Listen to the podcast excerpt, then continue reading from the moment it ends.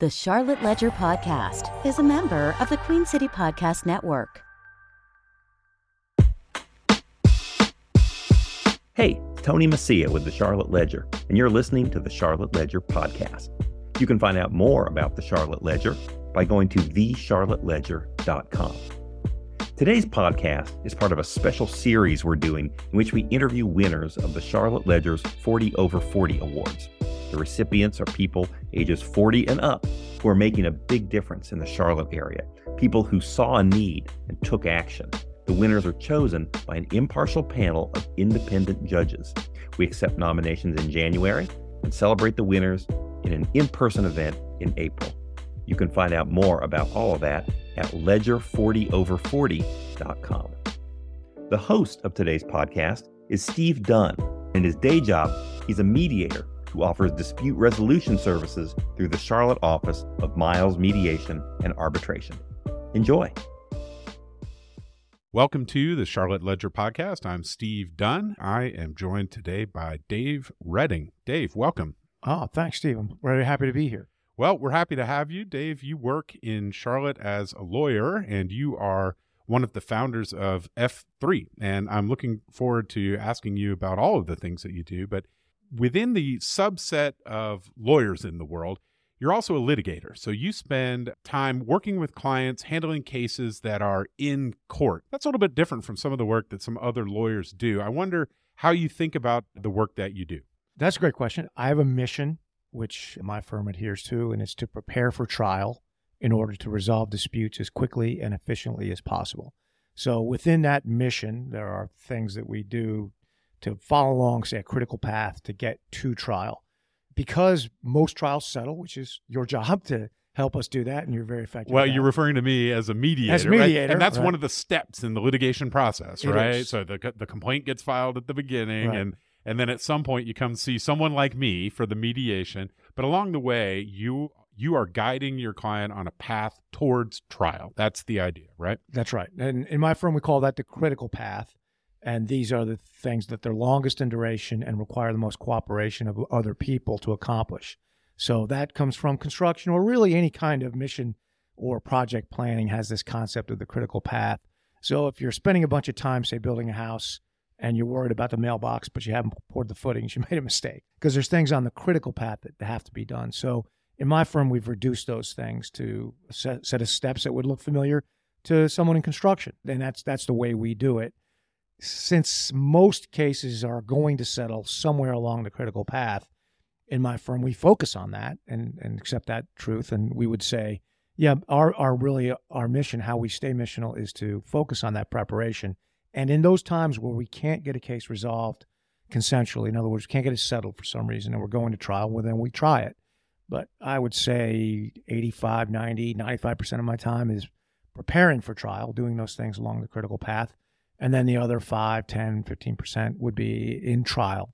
It's an interesting thing about the litigator's life in that you are responsible for handling the actual work of it, the nuts and bolts, the filing documents in a certain way, in a certain format that say what they need to say, and constructing arguments in the, the way that the judge needs to hear it to receive it well. But in addition to that, you're also shepherding a client through the process. You're accompanying somebody who is hopefully not that familiar with the process, right? And I bet a lot of the time you're working with folks who haven't been through it before. How do you handle that part of the job, the sort of the, the, the guiding and the counseling of an individual who's kind of out of out of their you know out of their lane in a way? So the counseling part is what we call the third C of the mission essential tasks litigator. The first C being cross examination, second C being closing argument, and the third being counseling. So we say in my firm that you have to be excellent at those three C's. Excellent. Everything else just good, just good enough. But if you want to be an effective litigator, you must cross examine with excellence, you must close with excellence, and counsel the client with excellence.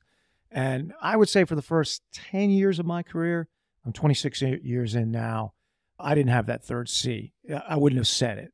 I would have said, well, I'm really good at cross and I'm really good at, at close, but counsel and client, that's, yeah, I wouldn't even have defined it as a thing that I did.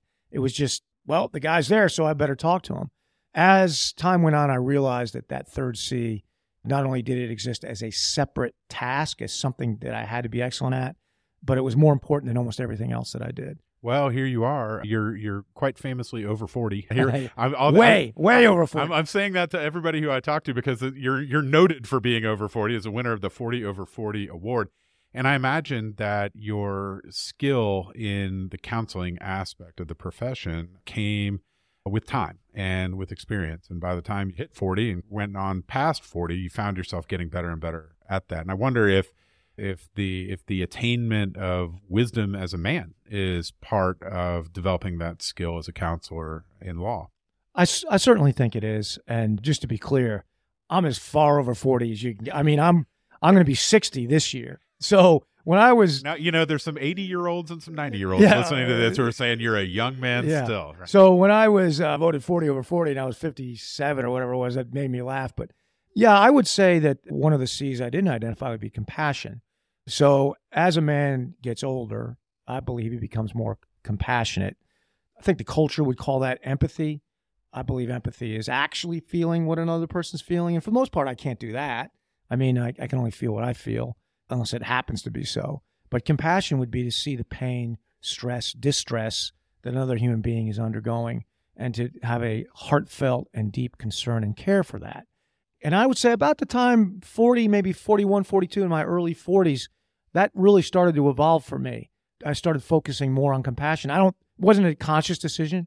I didn't say today I shall become more compassionate. I just started to feel it, and I think I became a, a far more effective litigator because instead of in my mind dragging my client down this pathway that had to that that he had to go on i began leading him there influencing him there and that you can't do that in my belief system unless you're understanding how he feels about it and i would have been prone to say when i was say 38 or 39 to say your feelings have nothing to do with it right and as an older person you can relate to a, a broader range of human experience because you've been through similar type things yourself. Sure. Yeah, I wonder as a lawyer myself, thinking back over the years, it's easy, it's trite but true to say there's no substitute for experience. And for me, it I think in my own professional development, it, it related a lot to figuring out through not necessarily trial and error, maybe trial and error, just hard experience, just successes and failures, just finding out what works and what doesn't.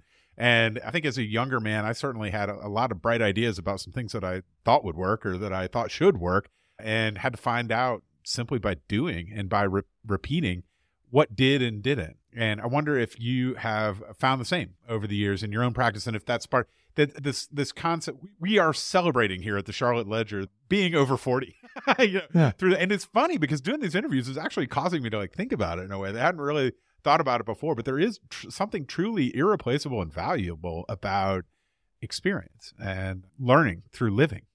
I think certainly in our joint profession, you know, in law school, they teach you the law very well, enough to pass the bar. They also teach you how to think like a lawyer, which is not consistent with the way most people think. But they don't teach you how to apply those skills in any way. There's no real effective way to do that. You, you have to do that on the job, and it takes a long time. I interviewed a young law school student today for for a summer position, and I and I said, it, he said, how long will it take me to be, you know, a partner fully effective? And I said, it takes five years to learn how to litigate, and five years to learn how to to attract clients to support yourself. So ten years, and then it takes ten years to learn how to make money doing it. And he looked at me like I was crazy, and I'm like, that's pretty much pretty much the truth of the matter. You know, it it really takes that long. It's a very difficult skill to learn. With regard to the counseling thing alone, it took me 15 years to stop asking the questions of a client in that first meeting that I wanted answered in the order I wanted answered. When did you form your company? When did you first learn of this? And simply to say, tell me what's going on. It is amazing how effectively an open ended question yeah. will, the response will tell you what you most need to know.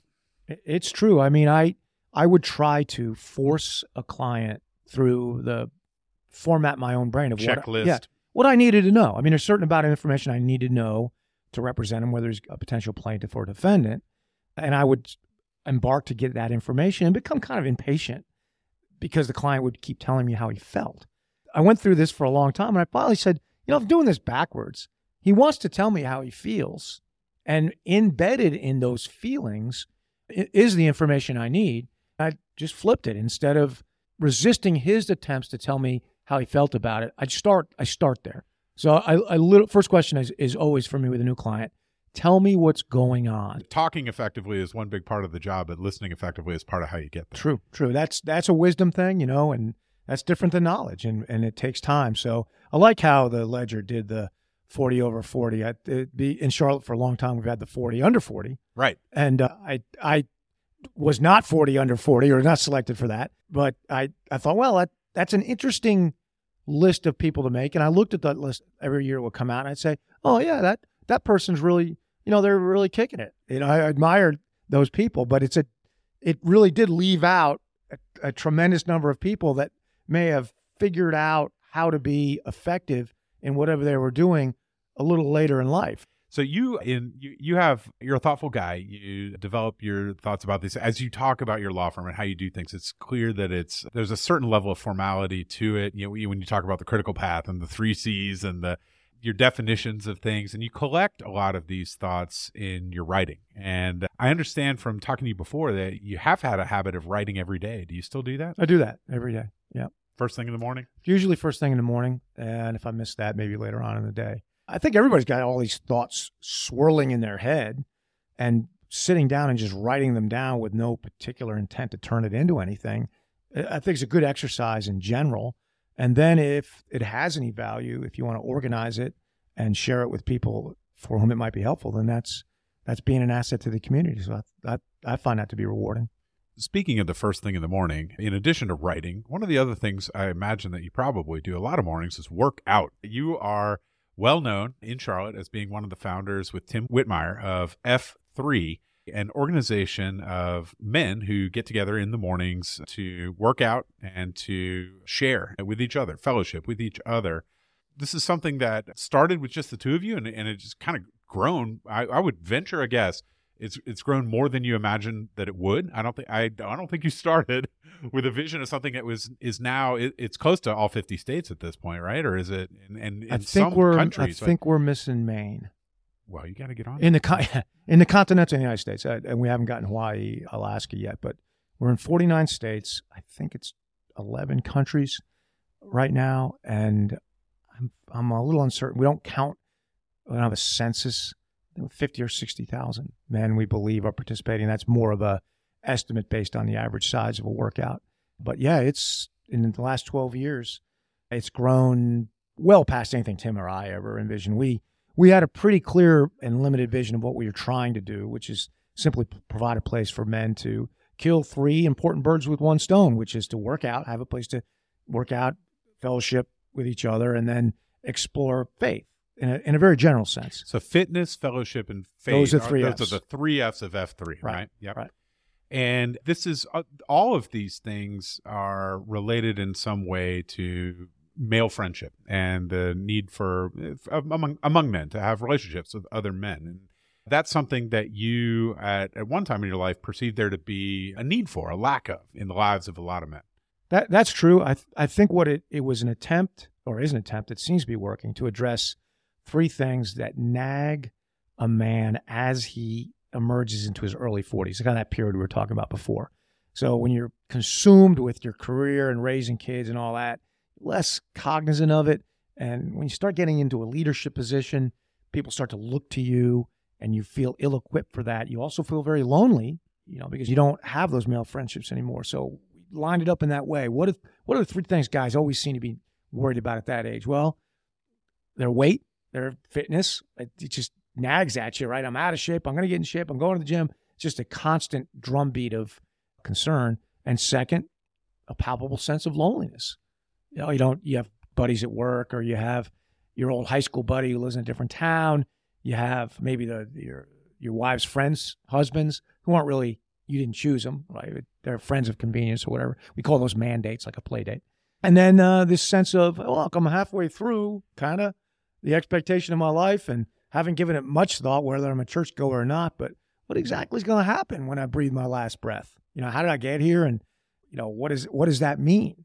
And and figuring those three things out, or at least being on the path to exploring ways to grasp answers to them, that was the underlying genesis of what F3 was designed to do. So apparently, you know, if looking at the result, providing a forum for that for free because Well, I was going to say there's there's a few things that are key about it. What- there's five core principles. what are the five? So open to all men. Yep. All workouts are free. Always held outdoors. They're led by the men in the group rather than say say a professional. And the last one is they always end up with, with what we call a circle of trust. And there's no rules about that. Most locations they just get in a circle. You count the number of guys that are there, say each other's names, and if you're so inclined, you end it with some sort of prayer or could be anything. And it, wherever it is, workouts in Seattle where I've been, they don't say the same things at the end as the workouts at Myrtle Beach. But not surprising, right? Those are the five core principles. We have no rules, and as long as you adhere to those core principles, you're free to do it any way you want. so you you go to these things when you're traveling, right? Oh, yeah, You got- and, and when you show up, do you tell them that you're coming? Generally not. do you just walk up and, and they they know who you are, right? I mean, this, there's part of this is there's a community, right? Like every Sometimes, Yeah, you know. I, I actually like it better when they don't. Yeah. So F the F three name that's another thing, right? So uh, your F three name is Dread, Dredd, right, which I gather is a, is from your name, Dave Redding. And of- the movie Judge Dredd. okay, perfect. So it's a combination of those. Things. Gotcha. Right. So you're Dredd, but that's part of the tradition or the ritual that F3 has is that you you get your name on your first workout. Is that right? it's you know it's a tradition so there's no rules around it. There's some there's some locations where you have to come twice. But i would say most places you show up that first time you get in the circle of trust we go around everybody says their name. If you don't have a name you're an fng which is friendly new guy. Right. and then the usually what we do is say where are you from? Where'd you go to college? Do you have any hobbies Well, in addition to the nickname thing, and it, it's interesting. Charlotte, Charlotte being the birthplace of F3, I think most people have probably, anytime you're out in the morning and you're driving by and you see like 12 dudes doing burpees by Right. the side of the road or something. dressed there's in a- black in a parking lot There's a Yeah, good chance right. that it's an F3 group. Right. And a lot, there's a lot of people driving around with the bumper stickers and stuff Yeah, like that. And so, uh, you know, it's it's it's kind of a known thing around here. And, and so there's a lot of folks who look at it from from the inside who are part of it. And there's a lot of folks who are aware of it sort of from the outside looking in. Sure. And from the outside looking in, the, the nickname thing is a thing. And then there's this, all this lingo that's associated with it. And do you still have the glossary oh on, yeah on your The- website? the lexicon yeah The lexicon. Yeah. Okay. And who are, are you primarily responsible for that? Or is this Not- sort not- of a collective effort? Not anymore. It's definitely collective. So one night, maybe a 2012 or so, we, this is we had a like very rudimentary Google blog that we used as our as our website. Now what we have is extremely sophisticated. It's amazing. But I started a lexicon, started a second blog using just Google thing, and because we had all these terms that we used, FNG being being one of them, right? And I said, okay, guys are asking what this means, so I I wrote it down, and and that was the start of it. And guys start, I just anybody could add to it. Started adding to it, came a wiki, right, of sorts, and then it became, I suppose, now it's pretty sophisticated. Like somebody's there's like a Twitter handle off of it, and it's it's become a thing. That's how it started. It's like so many other aspects of it, it's taken on a life of its own, and it's it's sort of a, a decentralized organization in a way, right? Like you, Right. not in the same sense that you expect each member of the local workout group to lead the group Right. at some point.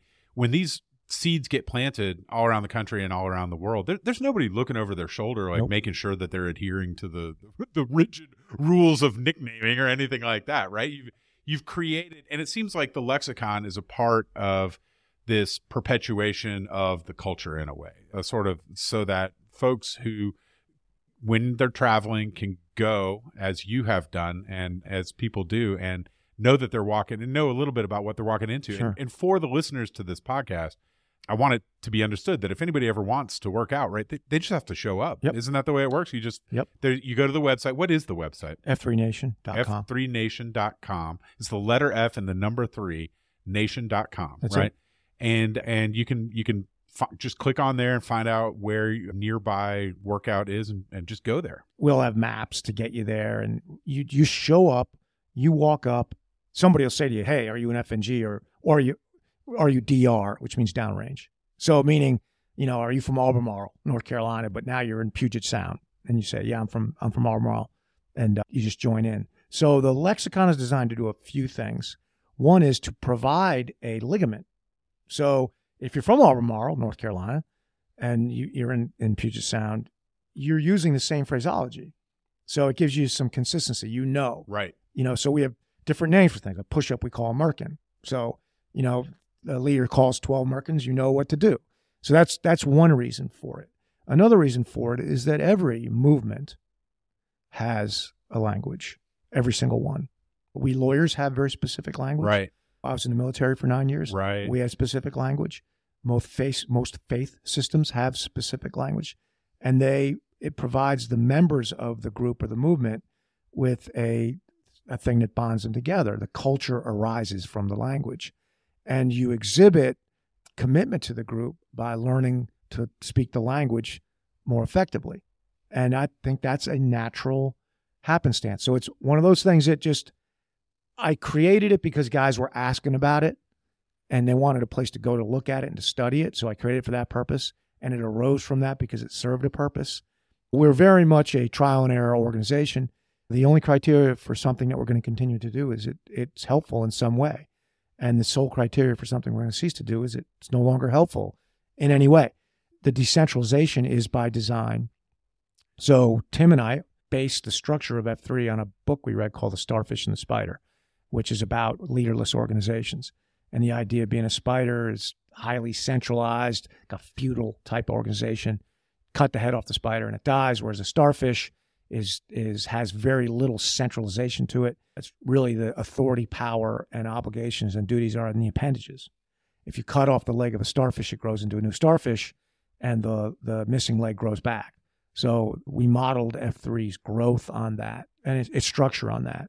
And we're always reluctant to add any bureaucracy or anything to it Right. until we were just stretched thin, kind of like a snake shedding its skin to Mm. grow bigger, like only when it's painful. Hmm. And that's how we started, and we still we still do it that way. That's why we we have one full time employee. We have several 1099s, but one full time employee, and I think we're getting ready to hire our second. But for an organization as big as we are, that does what we do, That's pretty lean. it's it's lean How long you been in Charlotte? since '99. How'd you get here?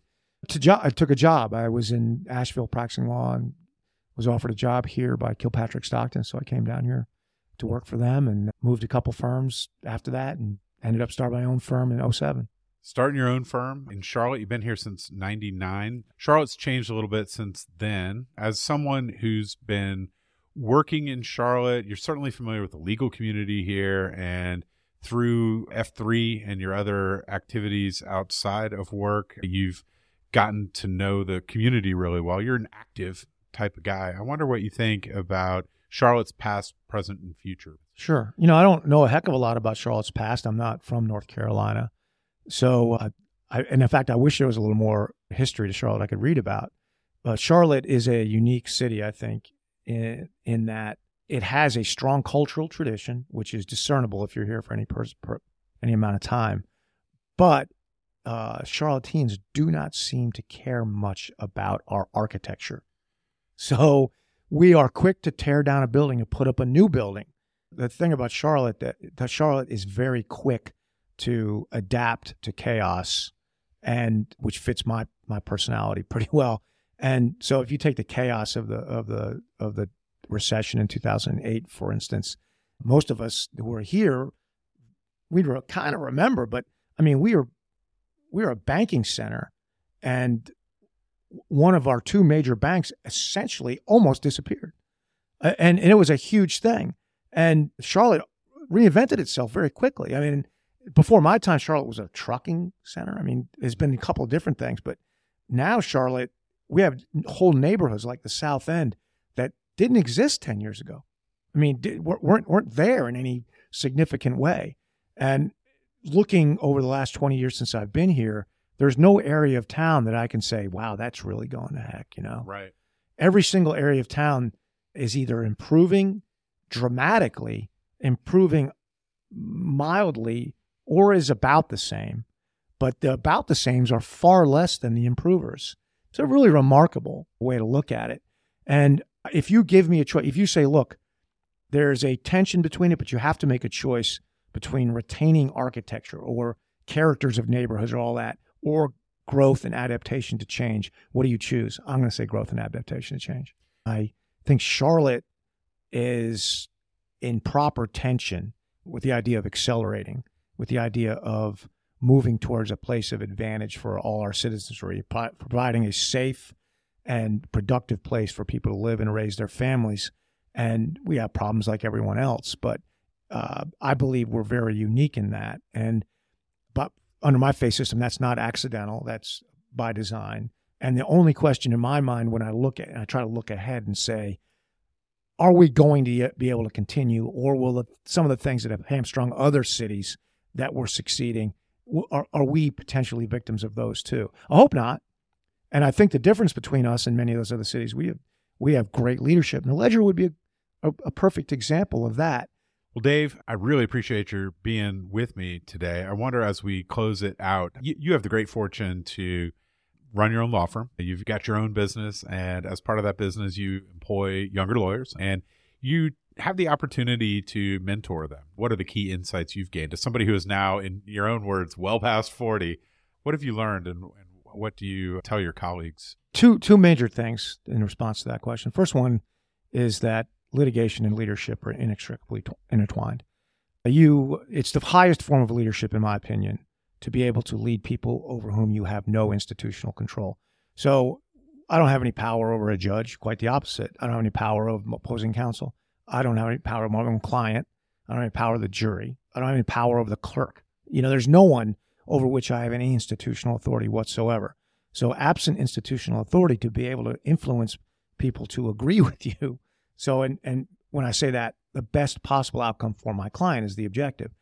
And sometimes my own client is fighting that because he doesn't he just can't get there in his own mind. So to be able to lead in that environment is the highest form of leadership in my mind, in my experience. You know, when I was a, a Special Forces A team leader, an infantry platoon leader, it, they were obligated by the Uniform Code of Military Justice to, to do what I told them to do. You know, but here to influence people over whom I have no power. So I, what I teach my young lawyers is if you want to be an effective litigator, it's not just a matter of being good at the three C's or anything like that. You also have to be a very effective leader to get that done. Intertwined or in in with that is also part of one part of F3 leadership, which is you must be fit. So I spend a lot of time talking to my young lawyers about that. Uh, you know, Steve, that lawyers are, particularly litigators, are very subject to alcoholism, all the isms, right? I mean, it's a difficult job. It's frustrating, difficult, and if you're not fit, you can't do it. So I talk to him a lot about that. Well, Dave, thanks so much for being with me today on the Charlotte Ledger podcast. Honored and pleasure. That's it for today. The Charlotte Ledger podcast is produced by Lindsey Banks. You can find out more about the Charlotte Ledger at thecharlotteledger.com. And you can find out more about our 40 over 40 awards at ledger40over40.com. QueenCityPodcastNetwork.com.